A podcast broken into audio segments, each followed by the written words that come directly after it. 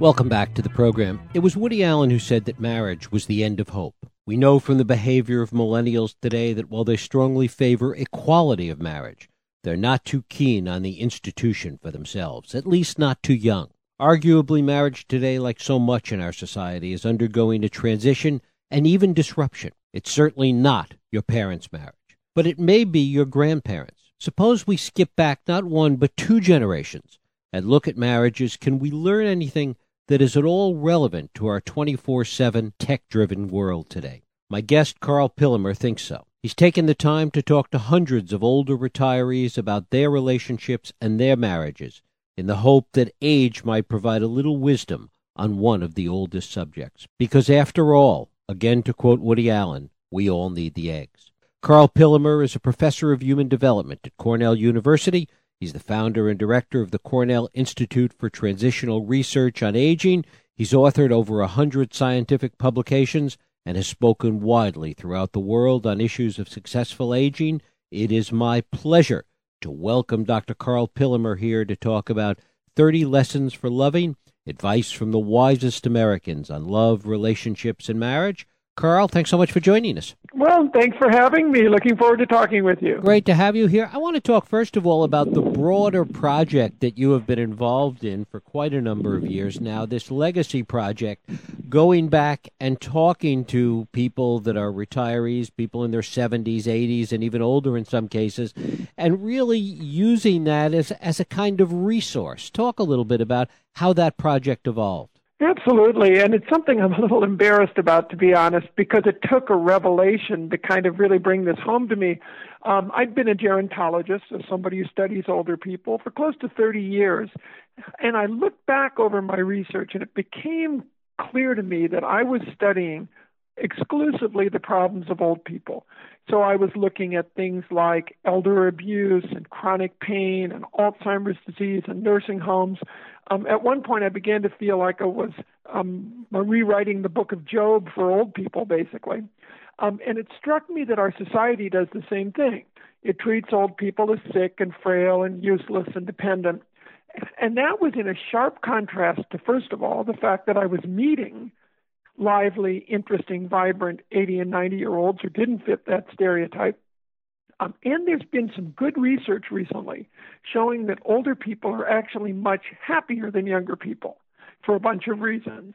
Uh, so the idea hit me um, is there something that the oldest Americans know about living a happy, healthy, enjoyable, and fulfilling life that younger people don't?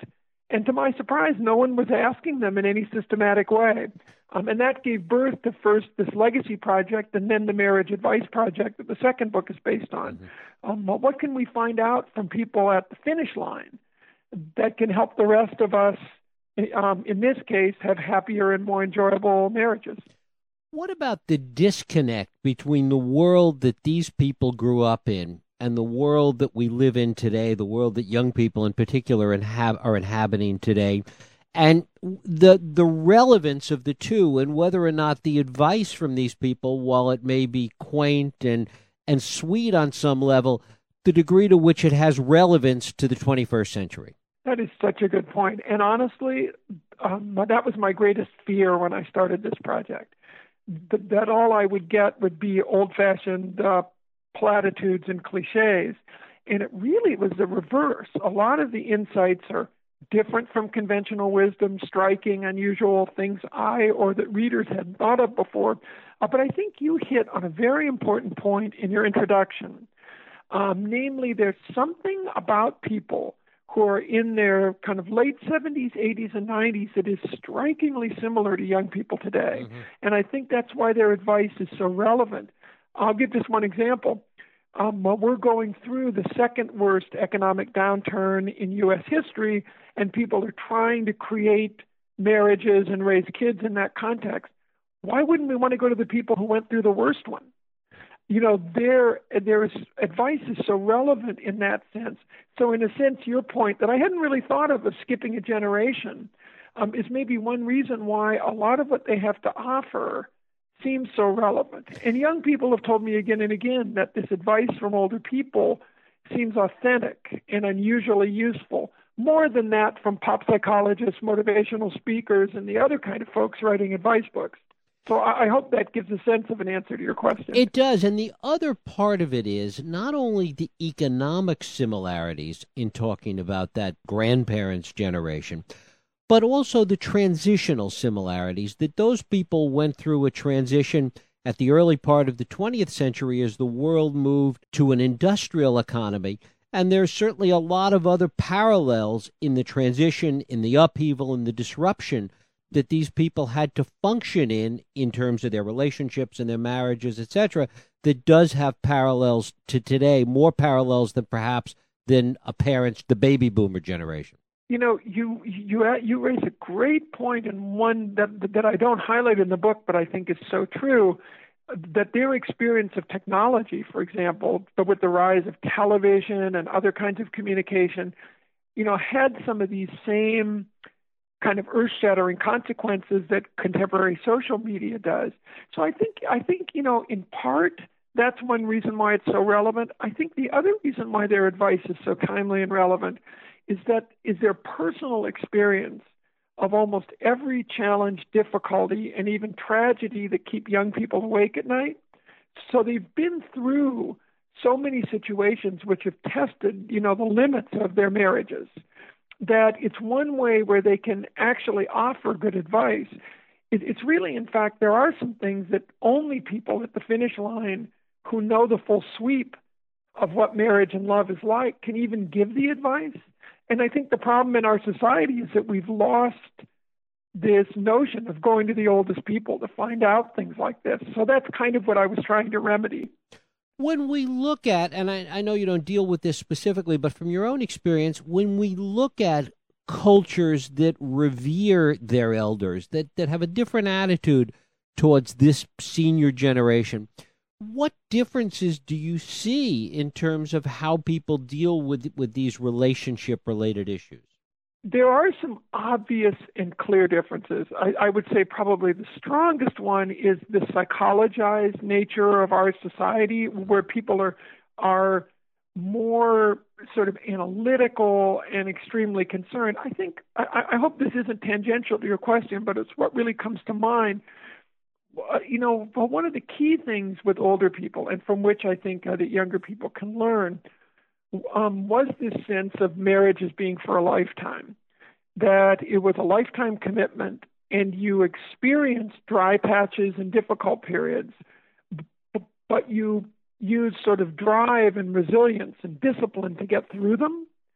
Um, so, you know, the idea that marriage was only the immediate satisfaction of two people was was different because they also believed in the institution of marriage and I think that's what they really recommend to younger people as well, is even if it's unrealistic, to treat marriage like it's forever. So I think that's one situation where their orientation was different, but they believe young people could adopt it. Uh, so that would be one example, I guess, of that. It's interesting. What's different about that is that when you look at the senior generation, the people you talk to, they looked at it forever because that was the expectation, that was the cultural norm. When young people have that same desire today, it is in reaction to what they've seen, for example, with the baby boomer generation, where there wasn't the cultural expectation, and therefore the whole institution took on a different a different air about it. Well, and you raised what was actually a, um, a fascinating and complex point, and this really surprised me as I began to delve more into this. Um, if you look at surveys of young people, however, one of the most striking phenomena is how uh, how almost identical their hopes and aspirations about marriage are uh, as it was 50 years ago or even 100 years ago. So, so if you look at surveys of 20 somethings, almost everyone plans to get married or hopes to get married. Of those, over 80, between 80 and 90 percent say they expect to be married to one person for life and almost all of them expect to be faithful to that one person.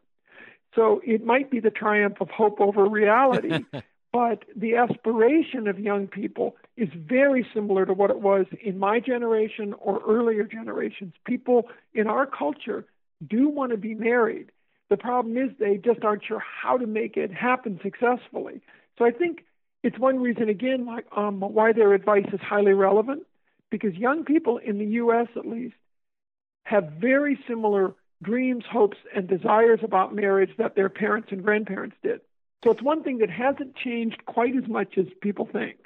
And yet, the structure of, of marriage itself has changed when we look at the way it plays out in terms of, of equality within the nature of relationships and economic equality and everything else that those things have changed fundamentally. But when you go deeper than that, when you go below the surface of that, that's where there are these similarities that you're talking about. Right. So, so we, you're absolutely right. For example, um, there are obvious differences, such as people no longer wait uh, until they're married for their first intimate sexual experience. Most women work outside the home um, and people live together before they get married. So there are those very clear um, differences.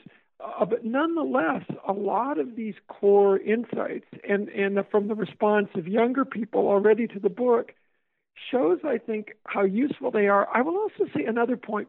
One reason for writing this book was not to expose younger people to what they already know so that the, the fact that these individuals are from a different era and, and have different viewpoints was precisely the reason for writing it. The idea was to shake up conventional wisdom, to uh, you know, kind of offer insights from people who did live in a different time. Uh, uh, was as an example, a strong recommendation of the elders in the book is to make your home a haven from work and that people should disconnect electronically from work when they're home. um, and that's where, like young people, when I give talks on this, I can see them rolling their eyes. But just because we all do something now doesn't mean it's good.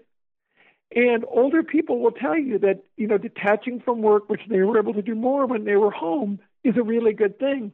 I've had lots of young people come to me and say, Yes, I'm going to try that, even for four hours.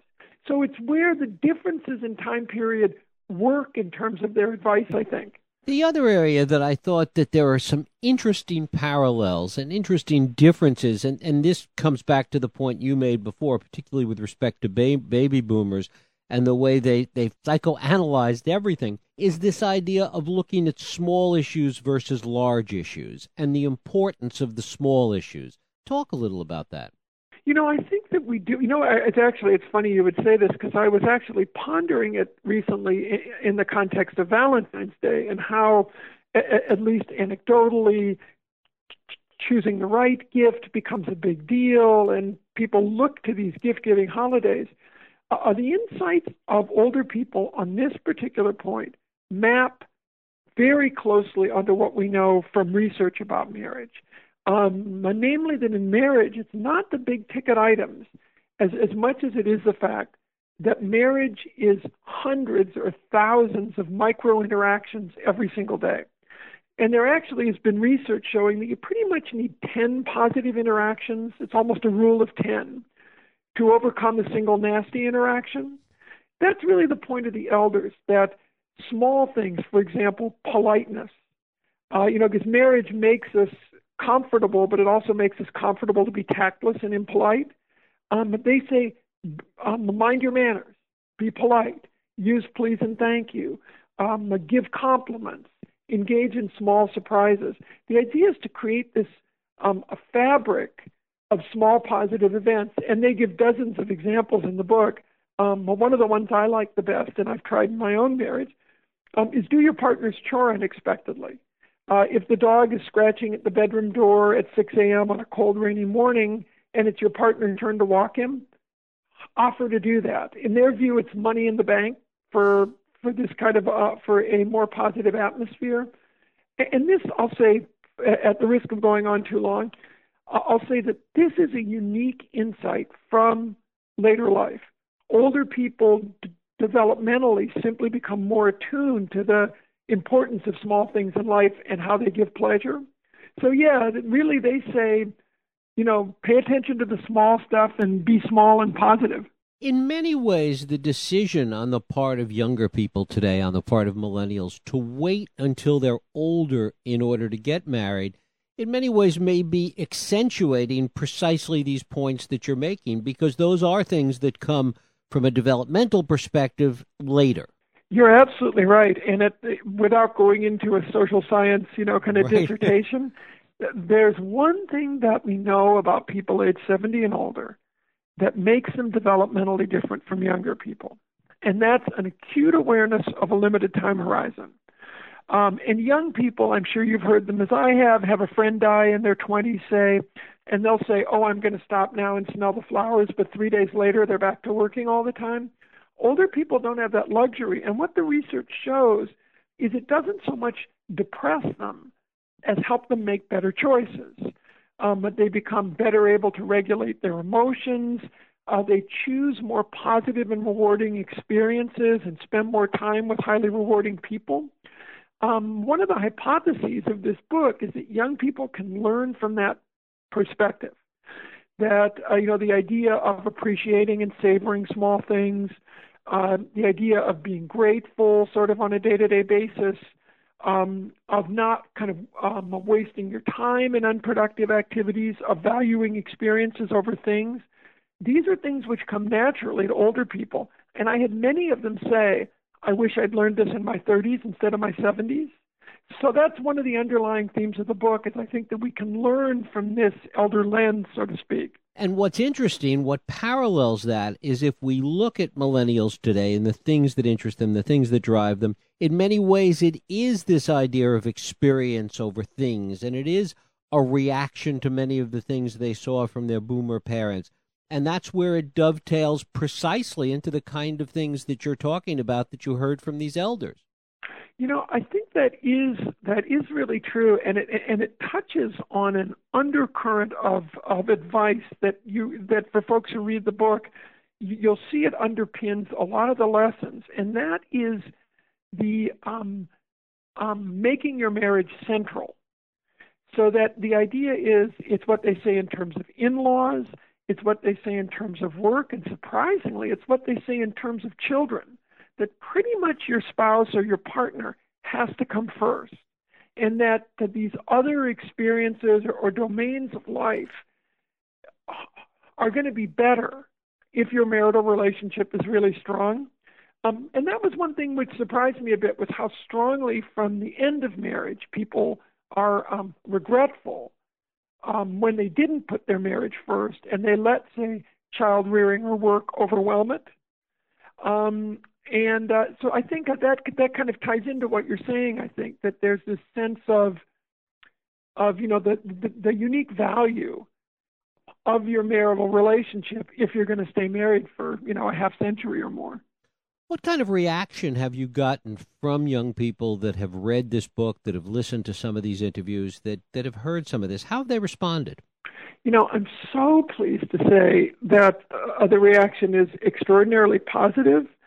And, you know, I think there could be, um, uh, you know, Jeff, I would say that, um, um, well, one reason is that they are very ambivalent about aging. On the one hand, older people, um, young people tend to ignore older people or have ageist attitudes, but they also have a real longing for presence of older people in their lives. And if you look at popular culture, you know, characters like Yoda and Dumbledore and the character that Morgan Freeman plays in almost every movie that's made today, uh, you know, it, it shows there is a real hunger for wise and helpful older people in the lives of younger people. So a lot of them have not only found this kind of advice from very old people to be cool. I have gotten m- many, many uh, emails and contacts from young people saying that they took the same approach then, but with, with elders in their own network and found it extraordinarily um, rewarding. So I think even though older people are being in some ways systematically excluded, there is a deep hunger, and it's very natural to want to know what people who've lived their lives think so I found um, my young people to be, in some ways, you know, surprised and challenged by the advice about love and marriage, but also to be highly receptive to it. And I think that's a good sign for an aging society, you know. And of course, as these 70 and 80 year olds and beyond live longer lives, they will be a more constant and more ongoing source of all of this wisdom and information. this is one of the biggest changes in our society, and it's why I think that we need to answer the question. It'll sound a little funny, but what are older people good for? Because we have to remember that almost all of us who have children, we're going to have a much longer period of shared lifetime after our children become adults, perhaps even twice or three times as long.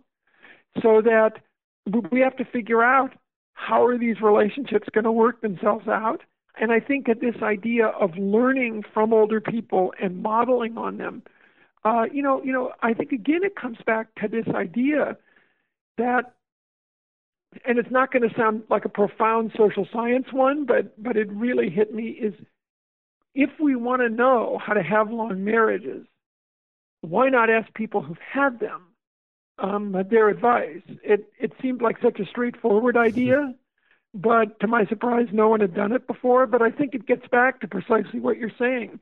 They're going to be um, more and more older people. And one of the advantages of a lengthened lifespan is truly seasoned older people who have a good advice for the rest of us. Dr. Karl Pillemer, the book is 30 Lessons for Loving Advice from the Wisest Americans on Love, Relationships, and Marriage. Karl, I thank you so much for spending time with us today.